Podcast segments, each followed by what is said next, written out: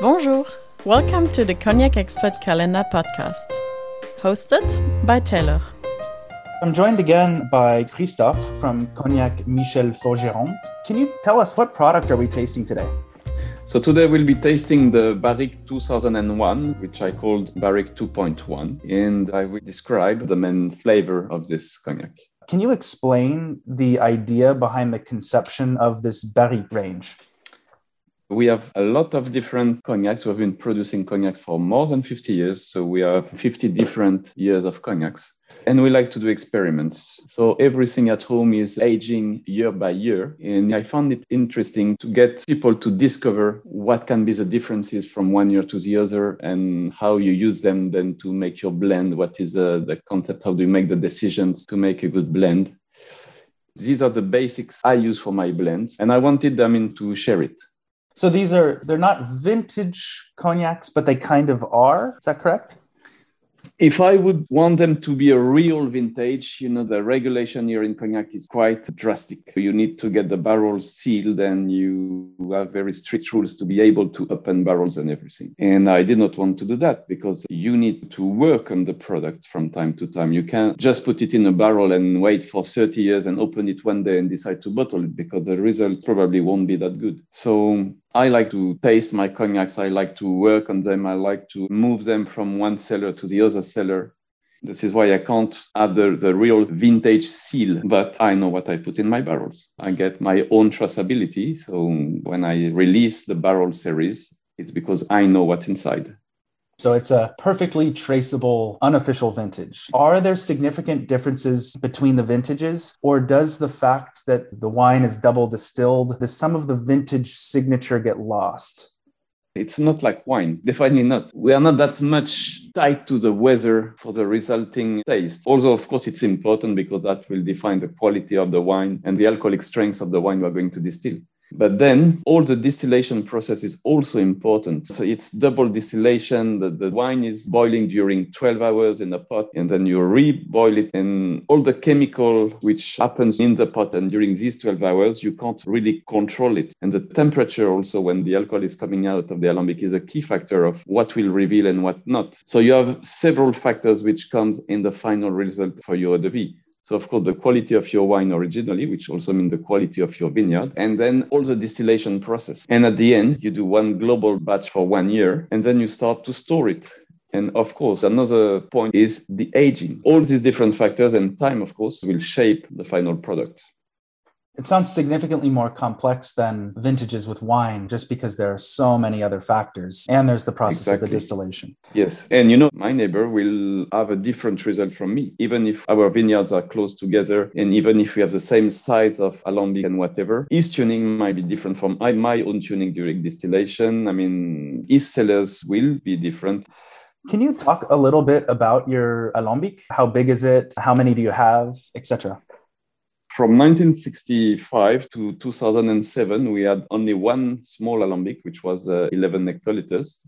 And in 2007, since we increased the vineyards, we needed a second alembic. So we installed a bigger one, 25 hectoliters. And uh, right now, this year, actually, I'm installing a second 25 hectoliters. So in a few days, we'll have two 25 hectoliters alembic. Can you describe how the size of the alambic can affect the eau de vie that comes out of it? Well, I had this discussion with one of my good friend here, which says the quality is better on smaller alembic. I'm not sure it is actually, because as I said before, you have so many parameters which comes in the frame while you are distilling that I'm not really sure the side of the pot will make that much of a difference. I mean, it's mostly also the head on top of the alembic is also very important. Of course, the length of your own uh, pipe coming out of the pot until the end of the serpentin, and the cooling temperature, of course all this will influence the resulting vie. And I guess it's more important than the size itself of the pot. The skill of the distiller wins over the size of the pot still the skill of the distiller really is today to make sure you get the finest tuning according to which wine you are distilling. And this is another factor too. Each tank of wine is different from the other, mostly. So at each tank, you may have to readapt or to retune a little bit your curve of heating, your curve of cooling, and everything. Each bunch of is different from the previous and from the next. You're getting a new alembic installed. Can we assume then that your distillation season is about to begin, or have you already started? I did not start yet because none of my alambics are installed right now. Because with the second one, I need to get some connections between the two. Hopefully, after uh, I'm fully operational, I should be able to uh, distill in two months more or less. And there's a distillation season in, in cognac. Can you quickly describe what that season is? Okay, so the distillation you can start really just at the end of the harvest. It takes about five days to get the juice fermented to turn into white wine. I mean, uh, ready for distillation. So you can start distillation really, let's say, mid-October more or less. The only goal is to get finished by 31st of March. So you have about six months span to distill your production. What happens if you don't finish by 31st of March? Well, you have to get to the customs and say, okay, I still have this batch to distill. So this much uh, eau de vie to produce. And this eau de vie will not be allowed to age and it will be included or it will start aging with your next harvest. So you will lose one year of aging for what will be uh, distilled after 31st of March. But usually, I mean, everybody is able to finish by this date. Let's move back to this Berry 2.1 product that we're tasting today. What's the ABV of this cognac? When I started the Barrique range, I started with very old vintages like 74, 79, 84, and 89, because I thought by then it was a good span of years to be able to detect some big differences from one vintage to the other. Then I started to add it some more years, and I started with the 1990 range. And natural aging for the 1990, by that, I'm talking 20 years ago almost, was still at 62, 63% alcohol. So I decided to make a slight reduction and I found out that 47% was a good match between taste, strength, and the quality of natural aging of the product. So all the nine, I mean, all the Barrique range from 1990 is proposed at 47%. Like all of your other cognacs, I'm assuming no additives, no dosage, no, no coloring.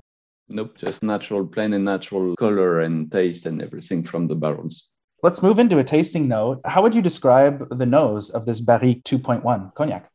The nose of this Barrique is vanilla, which means this particular year did a year or two in new barrels originally. And I would say actually in uh, Tronçais barrels mostly. And the second one is iris bulbs, the root of the iris, not the flower of the iris. There is a very sweet smell, like some uh, white flower, very sugary white flower that you can find in spring, for example. And if we move on to the taste, how would you describe the taste? The first taste actually is like chili a little bit, but nice chili, not something which will burn you down, just something which remains on the palate. That impression of smoothness, and then it bites a little bit. And how would you describe the finish?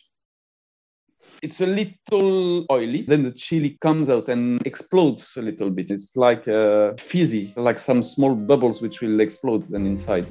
Christophe, this has been great. So thank you very much. I wish you thank a you. successful distillation season with your new alambic. Hopefully. Thank you very much, Taylor. Take care. Bye bye. Take care. Thank you for listening to the Cognac Expert Calendar podcast. All bottles of this calendar can be found on cognacexpert.com. Tomorrow is another day, another cognac. Au revoir.